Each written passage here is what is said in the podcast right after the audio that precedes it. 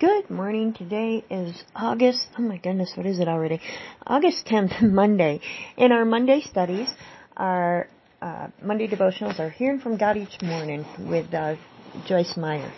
And if you can pick up this book, it's a great book because it's actually 365 daily devotionals. So today we're going to talk about winning God's way. Most of, ha- most of us are happy when we get what we want. That's human nature. But when we walk with God as we should, other things become more important than seeing our desires fulfilled. Things like seeking God's desire for our lives, hearing His voice as we make decisions, and being obedient to His leading in every situation. This is Joyce talking. Dave and I once saw a picture in a store in a mall that I wanted to buy it. And Dave didn't think we needed it, so I threw one of my silent temper tantrums. I simply became quiet because I was angry. You okay? Dave asked. Fine, I'm fine. I'm just fine. I responded with my mouth while my mind was thinking, You always try to tell me what to do. Why can't you just let me alone and let me do what I want? No, no, no, no, no. I continued pouting for about an hour.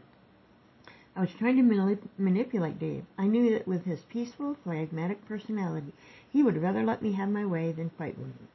I was too immature in the Lord to understand that my behavior was ungodly. I began to push Dave to buy the picture, and we finally bought it.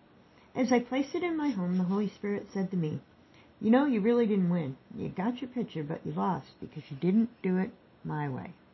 Mm. The only way to win in life is to do things God's way.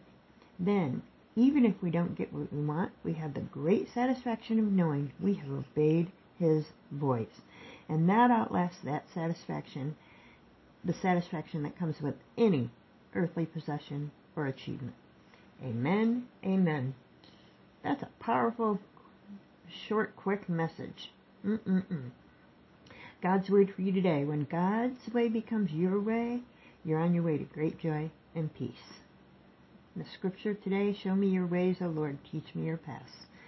Yes, it's my daily prayer. You have an amazing day, and remember, you are who God says you are.